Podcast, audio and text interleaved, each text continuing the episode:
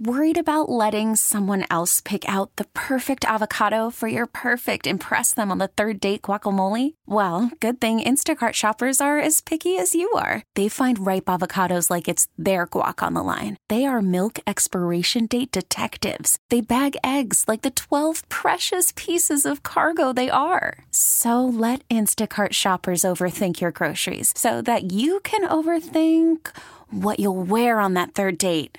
Download the Instacart app to get free delivery on your first three orders while supplies last. Minimum $10 per order, additional term supply. Spring is a time of renewal, so why not refresh your home with a little help from Blinds.com? We make getting custom window treatments a minor project with major impact. Choose from premium blinds, shades, and shutters. We even have options for your patio, too. Blinds.com invented a better way to shop for custom window treatments. There's no pushy salespeople in your home or inflated showroom prices. Our design experts can help you find the perfect window treatments on your schedule. We'll even send free samples directly to you. Plus, we can handle the measuring and installation for you. Unlimited window treatments installed for just one low cost. And with Blinds.com, you'll always get transparent pricing, no hidden fees. Our free shipping and 100% satisfaction guarantee can put the spring back into your step and into your home, too. Shop Blinds.com right now and save up to 45%. Up to 45% off for a limited time at Blinds.com. Blinds.com. Rules and restrictions may apply. Hey, it's Zach Clark, host of The Daily J. Before we get into today's episode and as we approach the new year, I just want to say one thing. Thank you. Thank you to you, the Daily J listener. You have helped us grow immensely throughout the course of this year. I mean, this month alone, the Daily J has been downloaded over 100,000 times. We here at WWJ look forward to bringing you more of Metro Detroit's most important stories in 2023 using the Daily J. Make sure you're subscribed to the podcast and leave us a rating and a review. That kind of stuff is super helpful. Today's episode is a throwback to this past summer, in August, where we broke down one of Detroit's most notable landmarks, Michigan Central Station. How did it go from central figure to complete despair, then to beacon of hope? This is our last best of episode. We'll have new episodes starting again on Monday. Happy New Year, y'all. For over a century, the Michigan Central Station has served as a symbol of Detroit. What kind of symbol? Well, that's changed over the years all of those people who looked at the train station and said, look what a mess Detroit is, what a failure. If we can undo that, you can't ask for a better statement than that. The hulking anchor of the city's Corktown neighborhood is going retro and mirroring the hope coming out of Detroit. This is the Daily J. I'm Zach Clark. It was the great American philosopher LL Cool J that said, Don't call it a comeback, I've been here for years. Was he talking about the Michigan Central Station in Detroit? He was not, I don't think at least, but he could have been.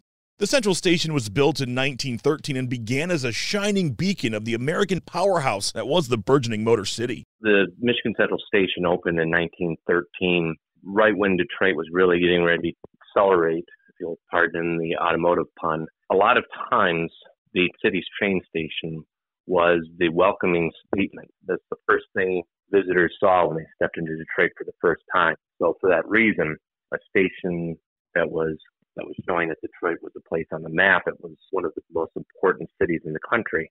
The depot helped make that statement. You know, over the years, partly because of Detroit's success and the automotive industry's success, train travel became less important. And then by the time we had airliners flying all over the place, trains really just kind of flipped off. Eventually, it closed though in 1988 and, you know, for the last 34 years, it's been empty.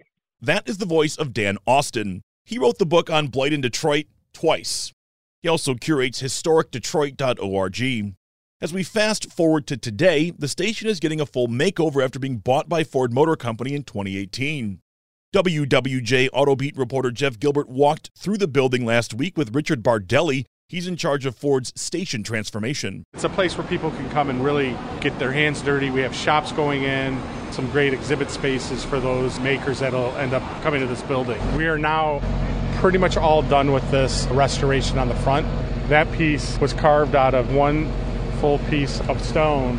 It took one guy 440 hours to carve that. The ceiling's completed. We had to touch 29,000 tiles that make up this ceiling in here. Every one of them had to be touched. You know, it's just a testament to the, the teams that came in and really worked on this. The main elevator lobbies are starting to now come together down at that end. We have three of the elevator cabs in place, and the other three are following pretty quickly behind it. This is the place where the community is going to come. This is what it's going to be built out for, um, to be a place that we can make sure that is open to not only Corktown, but Southwest Detroit, Hubbard Richard, Mexican Town. This will be the gathering place for that. For this transformation to even be possible, the Central Station had to survive several attempts to tear it down, the most recent coming about 10 years ago. City Council and then Mayor Ken Cockrel sought to use Obama's stimulus funding to tear it down. But luckily for everybody, there is a stipulation that if a building is on the National Register of Historic Places, which Michigan Central Station is, you cannot use federal funds to tear it down. So that went nowhere. And, you know, thank goodness for that.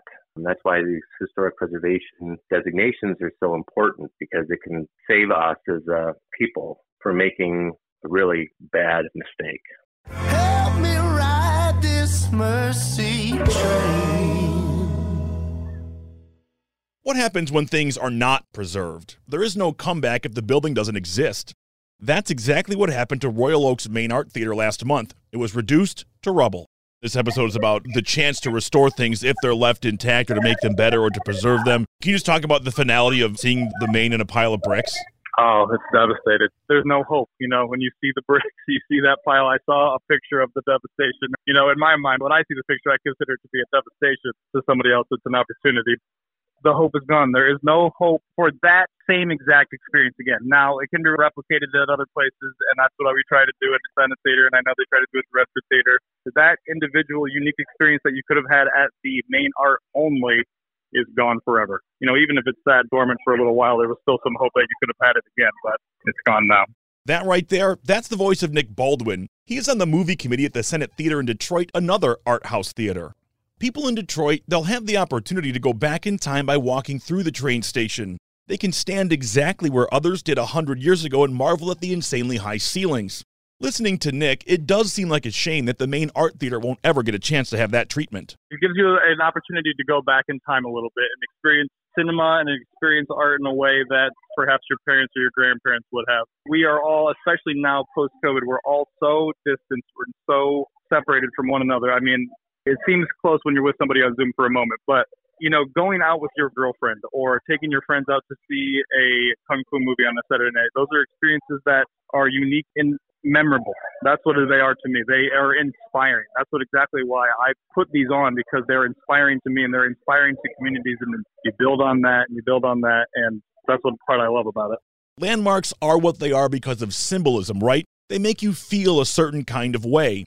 But there is even a more innately human element at play here the desire to get together, to be with friends or even strangers. Here's Nick from the Senate Theater one more time talking about life after the main. It separates us. Now, just like anything and everything, everything's gone to streaming. That's the new platform essentially for art house cinema. Initially, we would have gotten together. We would have gone to these places. We would have been a community. We've gone and seen these things. Now, we are the same way that there's this, you know, you have a meeting on Zoom or something, there's that distance. It creates this separation between us. We're not as strong of a community as we could be, as we were.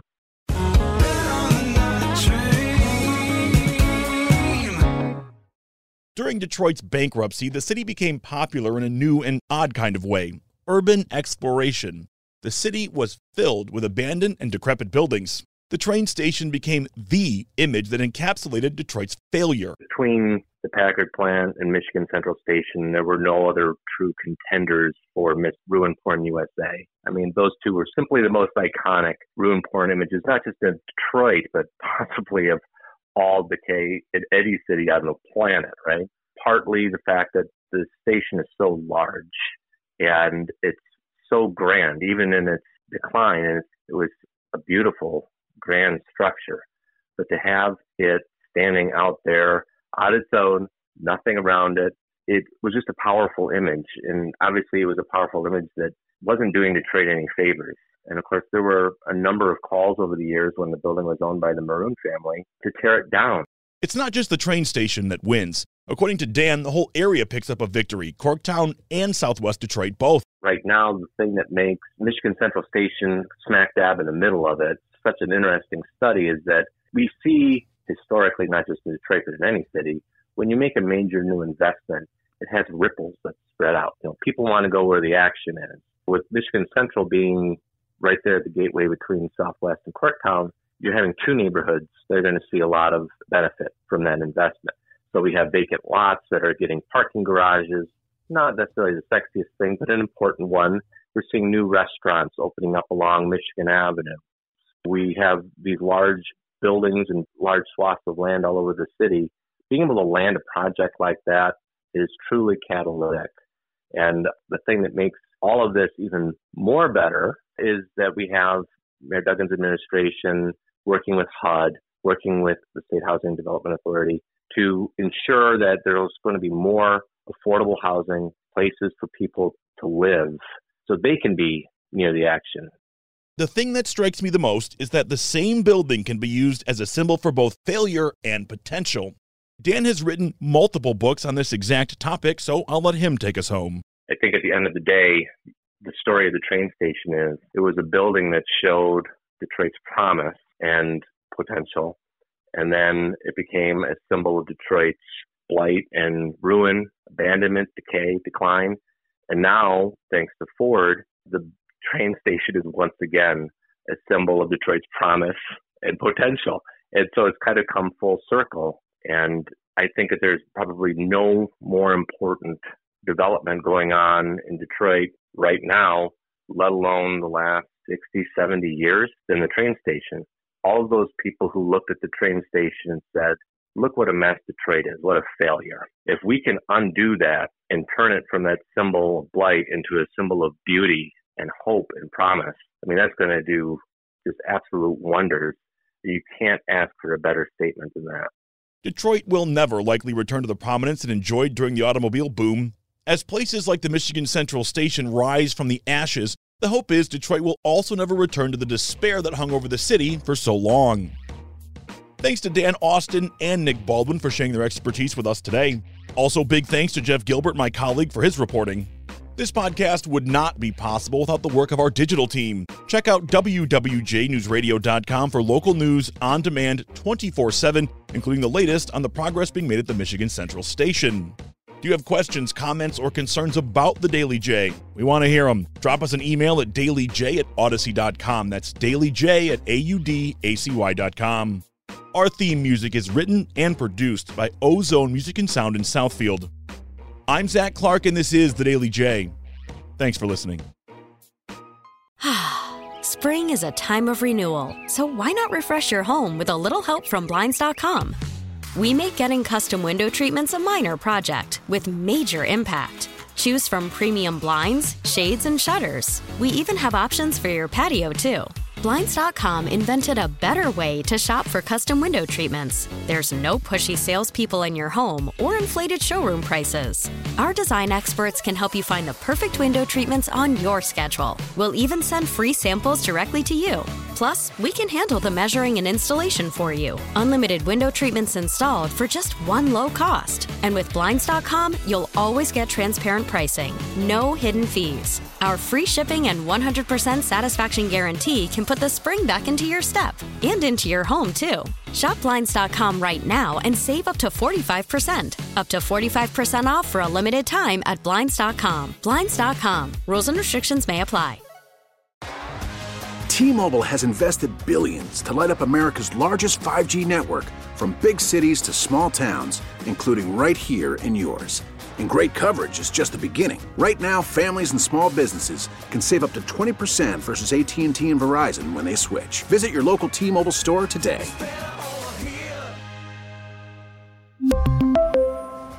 Plan savings with 3 lines of T-Mobile Essentials versus comparable available plans. Plan features and taxes and fees may vary.